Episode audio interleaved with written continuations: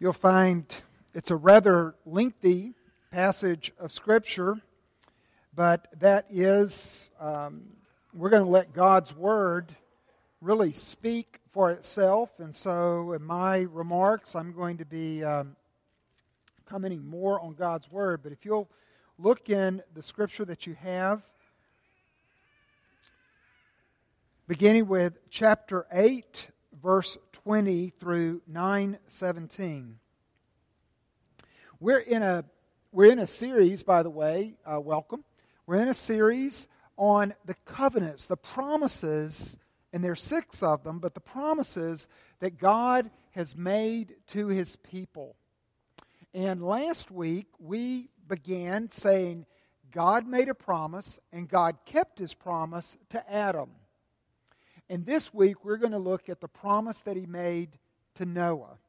And then in following weeks leading up to Christmas Day itself, we're going to be reminded that when God makes a promise, there's no out, there's no backing up. He keeps his promises to us. And faith is taking God's promise, even though we don't completely sometimes see it fulfilled or consummated. But by faith, we say, I claim that promise. He made a promise. He is God. He is faithful. I will be faithful to keep that promise for myself. Beginning with verse 20. Now, this is after the flood. So, Noah has been on an ark for quite some time. The flood waters have subsided. Uh, he sent the dove out and he sent the birds out, and as they came back and then they didn't return, he knew that the land, the mountaintops were exposed. The ark comes to rest on what we believe to be Mount Ararat. And now he is coming forth unto a very wet, but a very new creation.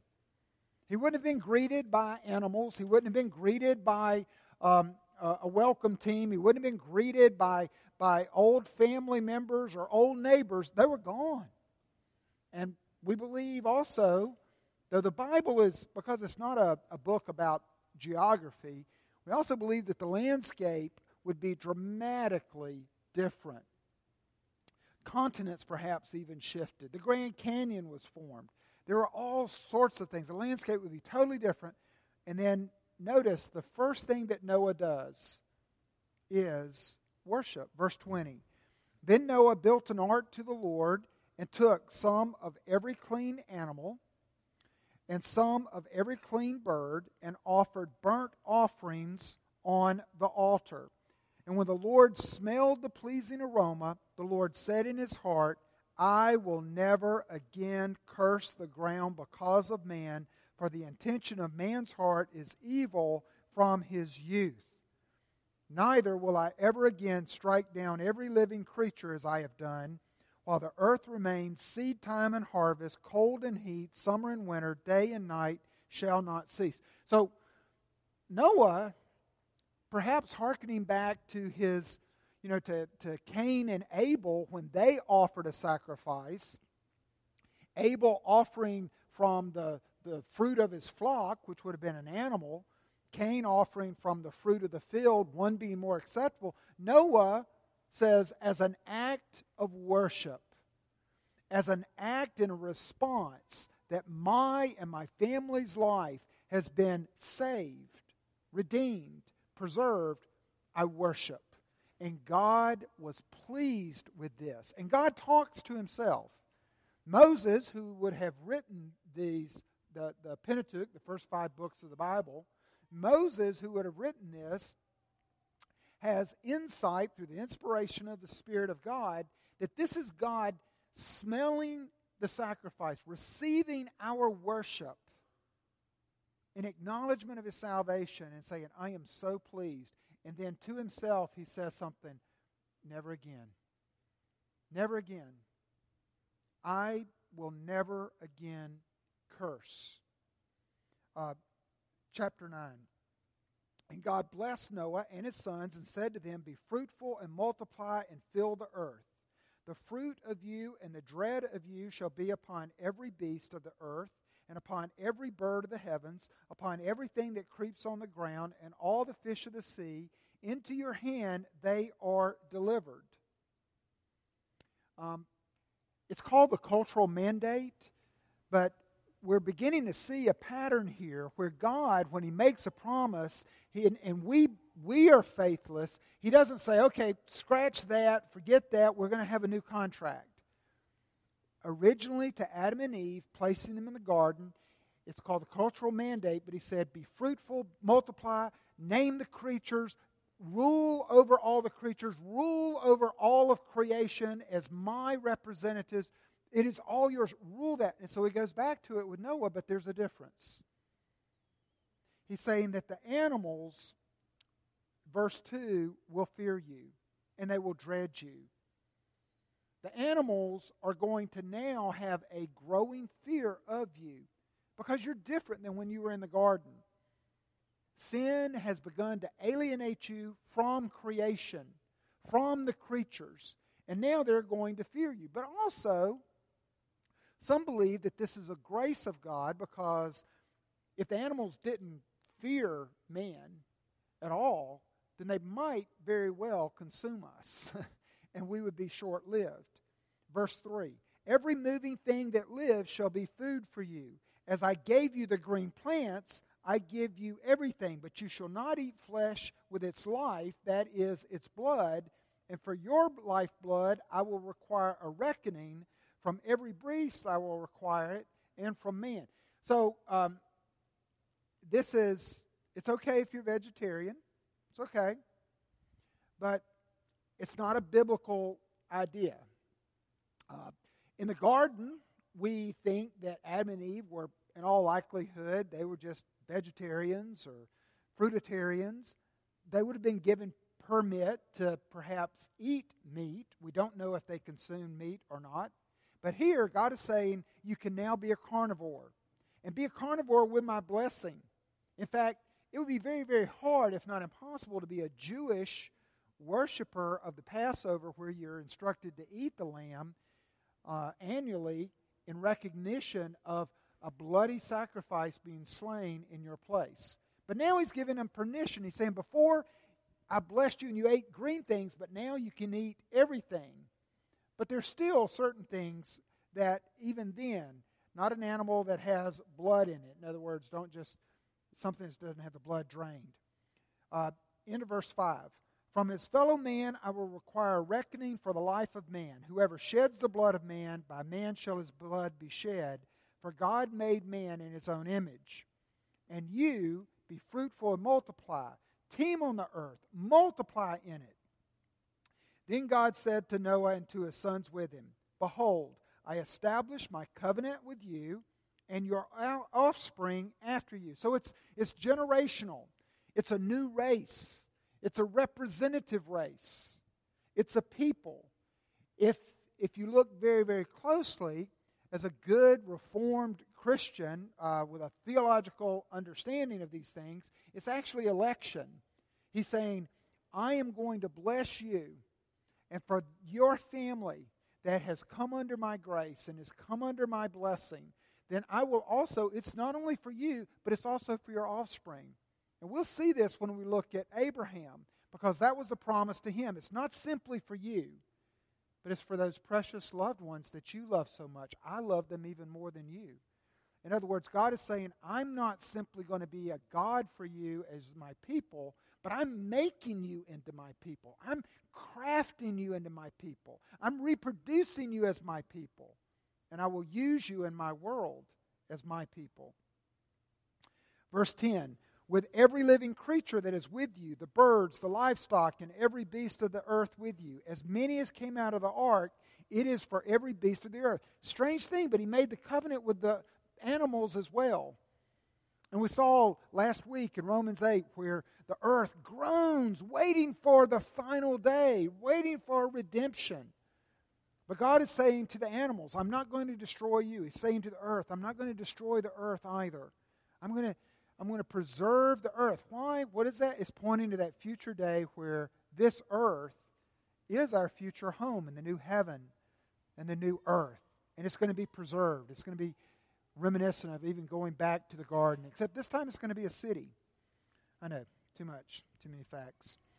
Verse 11 I establish my covenant with you that never again shall all flesh be cut off by the waters of the flood, and never again shall there be a flood to destroy the earth.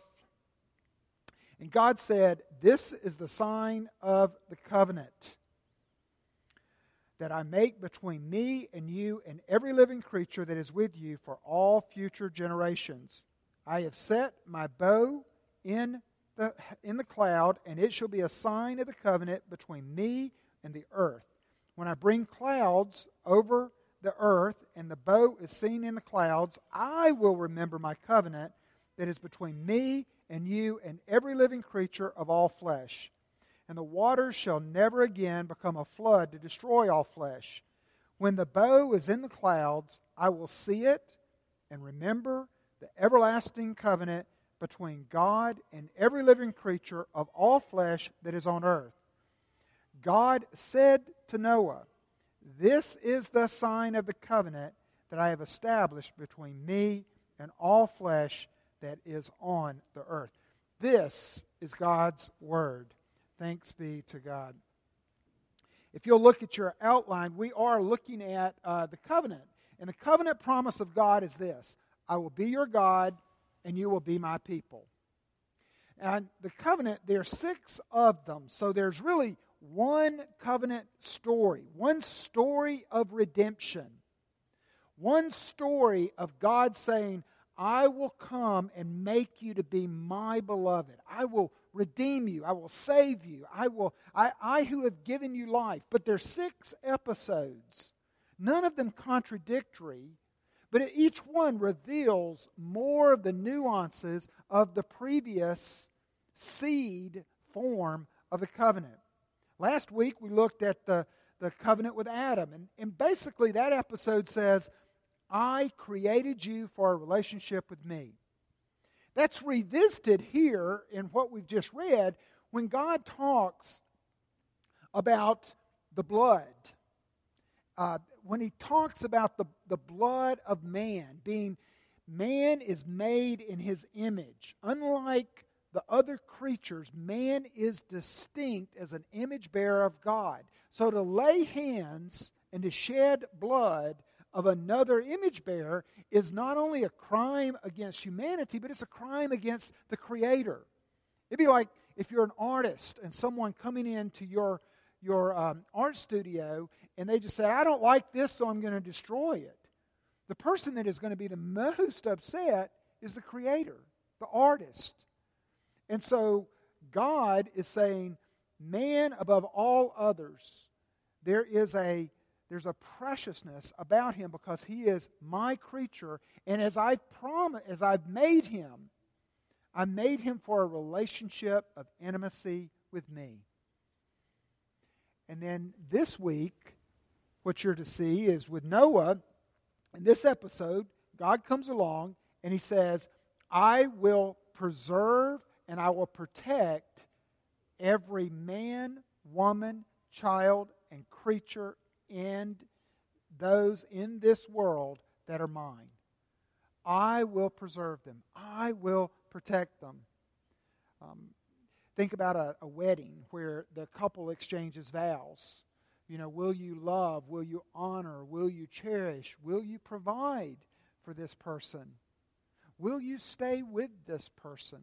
And God is saying, I will be the protector. I will preserve life.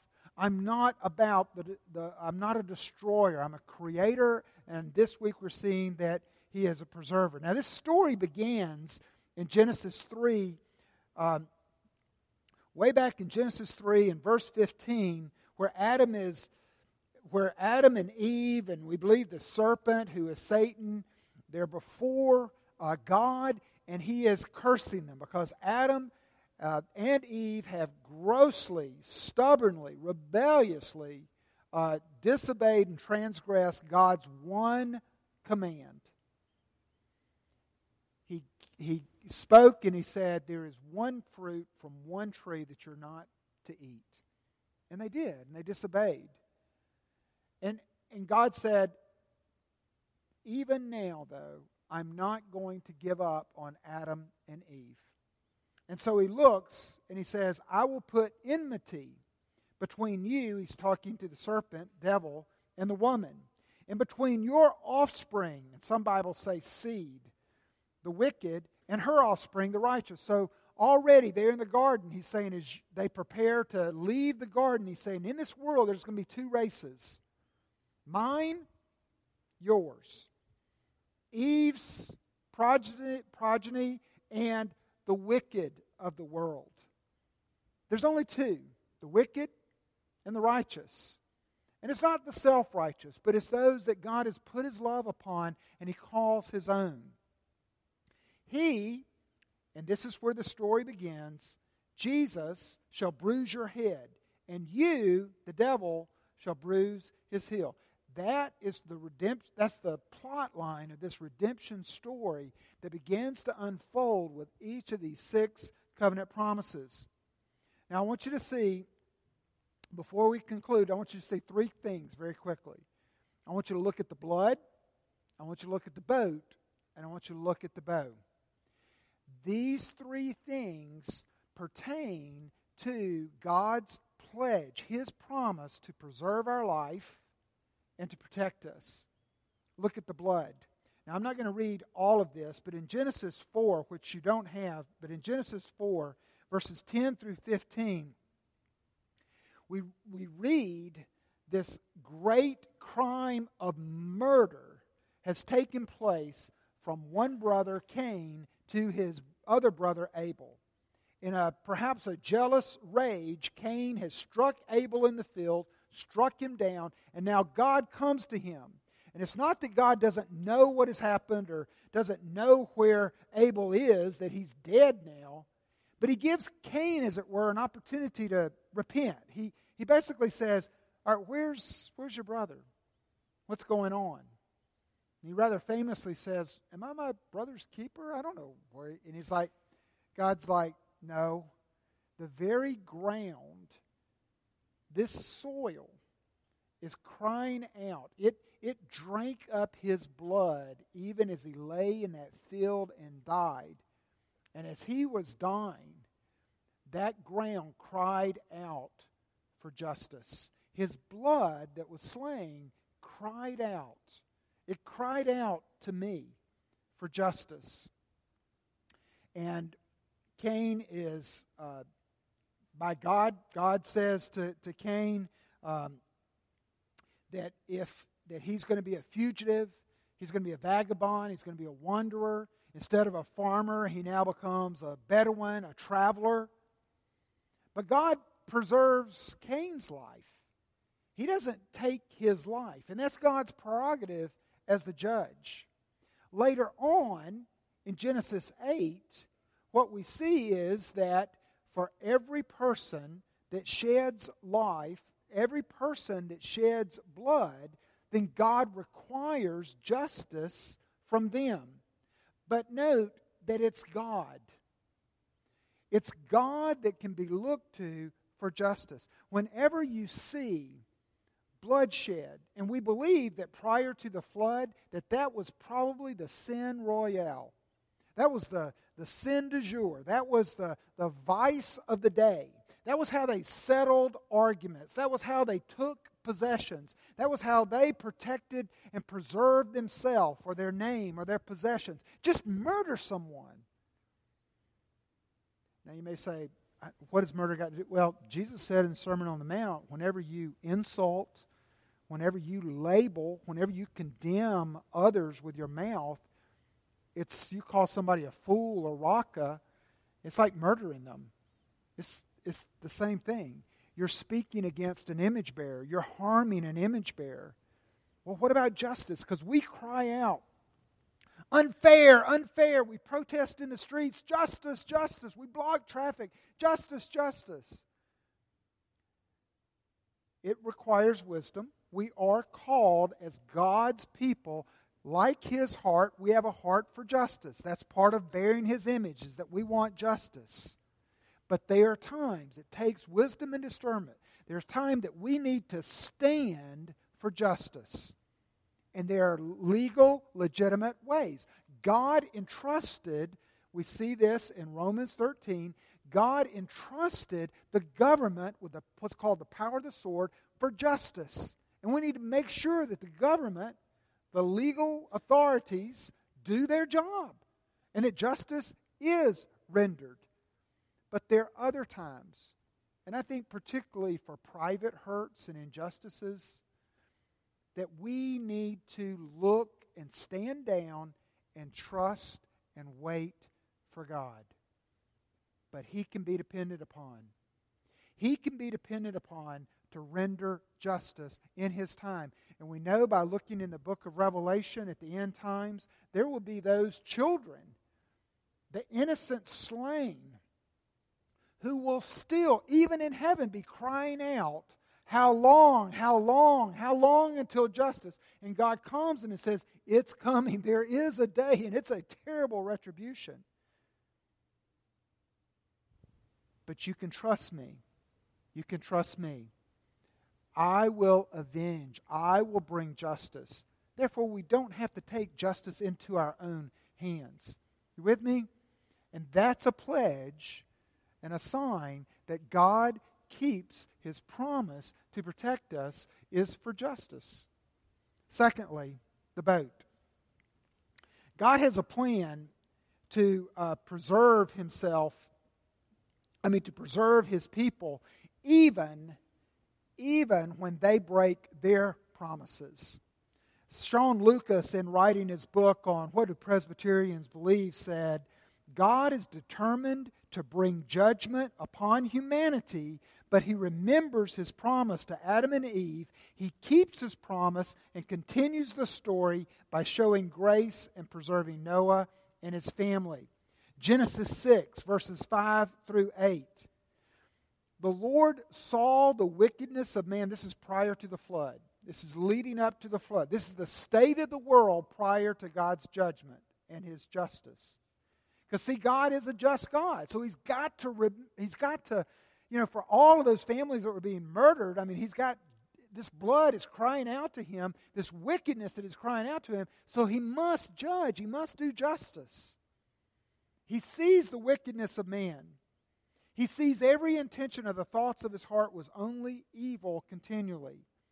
And the Lord was sorry that he made man on the earth, and it grieved him to his heart. So the Lord said, I will blot out man. Go down. But Noah found favor in the eyes of the Lord. So we see those two hearts. We see man's heart is wicked, God's heart is breaking. Man's heart is only about himself. Man's heart is wicked, desperately wicked. But God's heart is mournful after his creation. He wasn't thinking, man, I'll just start all over. What he was thinking is, I want to continue, and I want to continue. I am pledged to keep my promise to man. And so he continues the promise that he made to Adam and Eve, but at the same time, he brings the flood as an act of, just, of justice and judgment. And in so doing, we find that he chose Noah and his family. That little but, it's just a small word.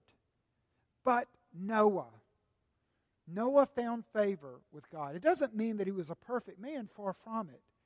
But Noah, by God's blessing, God said, You, I'm going to bless you. He takes a representative of the people and he says, Noah, you will build an ark and your family will be ushered in and I will be with you.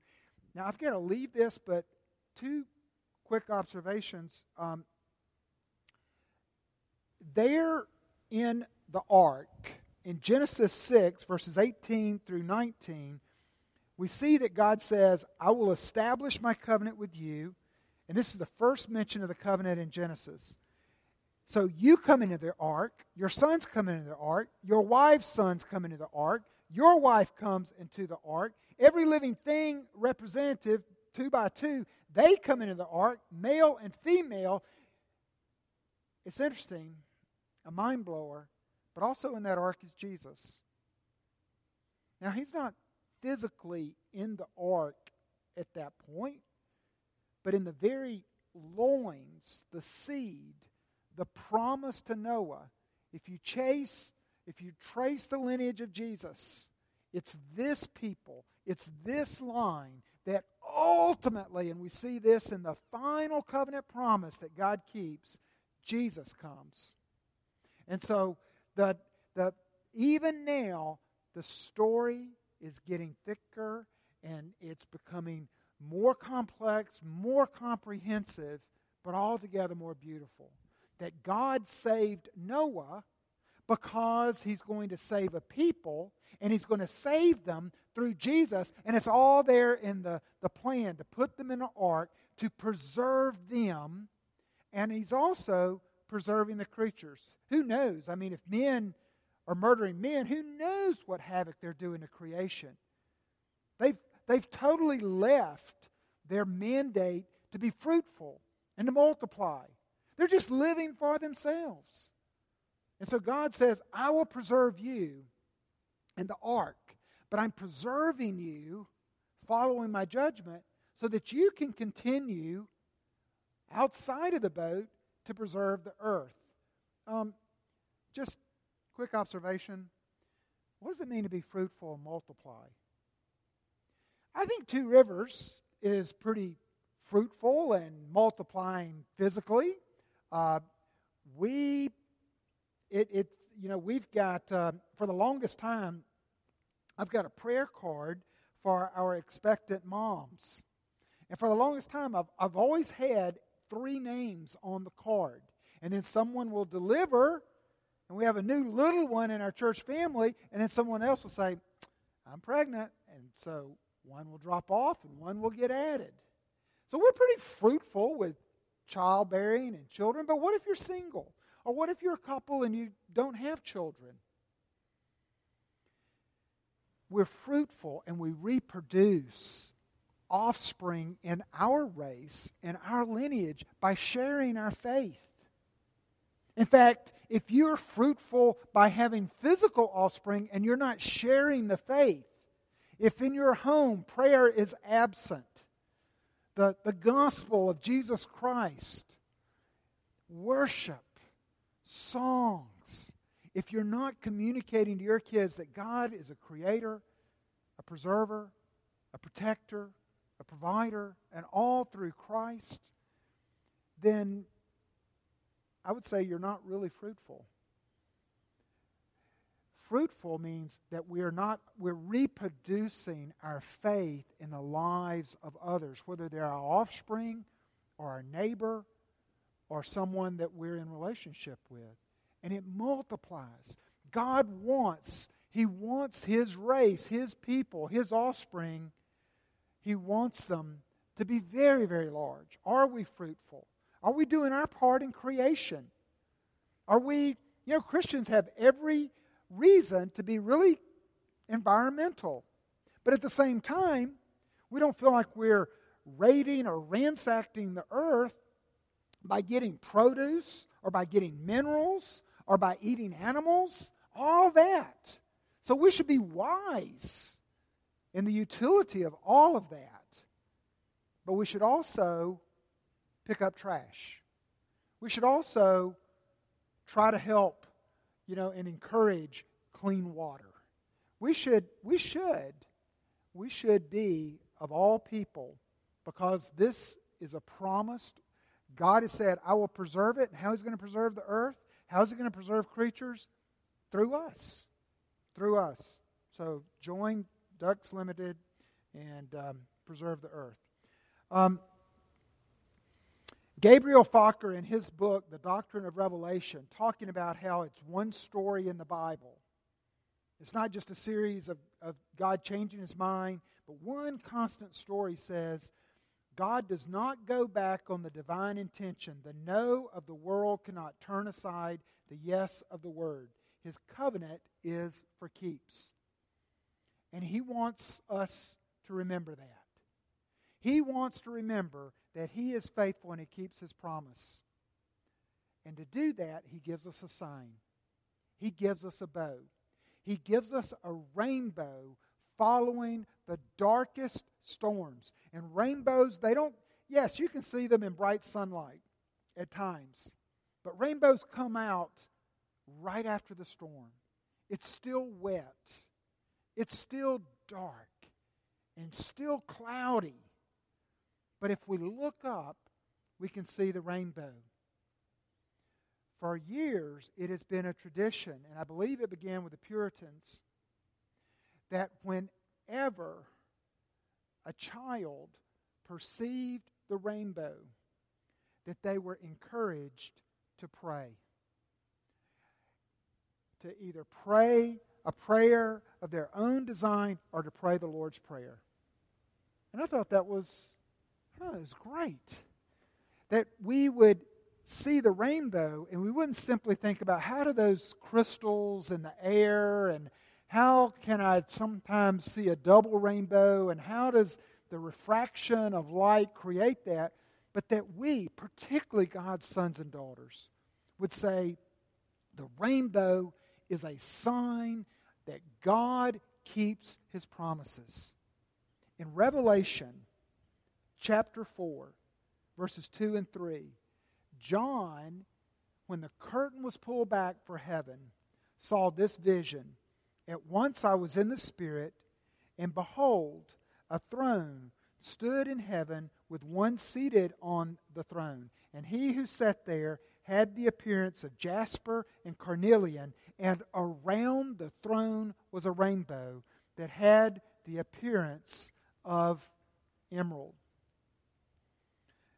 The Bible says that in verse 15, I will, of chapter 9, I will remember my covenant that is between me and you and every living creature of all flesh. And the waters shall never again become a flood to destroy all flesh. When the bow is in the clouds, I will see it and remember. Let me ask you a question. For whom is the rainbow after the storm? After the dark, for whom is the rainbow a sign? Think about it. God says that while it is certainly a visible sign to us, that it's first and foremost assigned to Him.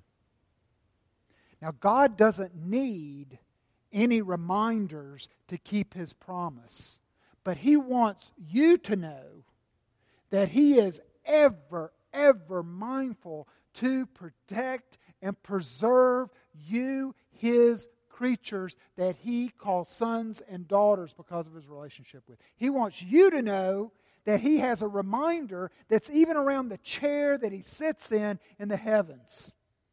He wants you to know that whenever that rainbow is seen by you from your car, He is looking at that same rainbow. He is remembering His promise, His promise to you, and His promise to the creatures, and His promise to this world to preserve us. Sinclair Ferguson and others have said that the word for rainbow here is not the, the word that you would typically use for nature. It's a word that means a war bow. And that the, by the shape of the rainbow, the bow itself is going to be pointed toward the heavens. Sinclair Ferguson says, God knows the cost to himself to keep his promises. If he is going to preserve your life, if he is going to protect you, and that in relationship with him forever, then there must be a blood sacrifice and not your blood. It must be another. And that this bow, as it were, points like an arrow to the very heart of God, saying, I see and I remember, and I will keep my promise even that I will come and I will sacrifice and I will die for my beloved to keep my promises. Be that as it may, God sees the rainbow and he remembers, and I would that we would. I would that, that we would have an opportunity to rehearse this rich promise that he made to Noah and know that it's not a promise simply to one of our spiritual ancestors, but it's just as real and present as a promise to me today. In Hebrews chapter, I'm going to say chapter 12, verse 24,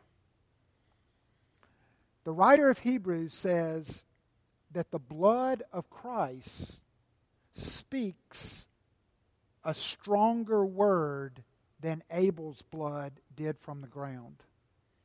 And what that means is that Jesus Christ, when he shed his blood for us, that blood spoke a word justice for all those that would come to put their faith in him. And that word speaks to God the Father, and he needs no reminder as well. That justice would be done in that Christ shed his blood, and it speaks to God for our innocence now, for our pardon, for our forgiveness. So we have that sign even on this table today. For God has given us signs that we are His people, we're His forgiven people, and that He will continue to bless us he will make us fruitful. He will multiply. He will grow our faith. And for that, He's giving us the Lord's table. Let's pray. Heavenly Father, it's just a bit of bread and wine, but it speaks volume. And by the mystery of these elements, I ask that you would take this bread and this cup and that you would set it aside for a holy purpose this morning that we would eat this bread and we would drink this cup, and you would strengthen our union with you. You would strengthen and grow and multiply our faith, and you would give our heart nourishing confidence that you are our God and we are forever your people. That even as you provide this table at the cost of Christ, you will meet our needs through the very riches of Christ Jesus. In this we pray in Christ's name. Amen.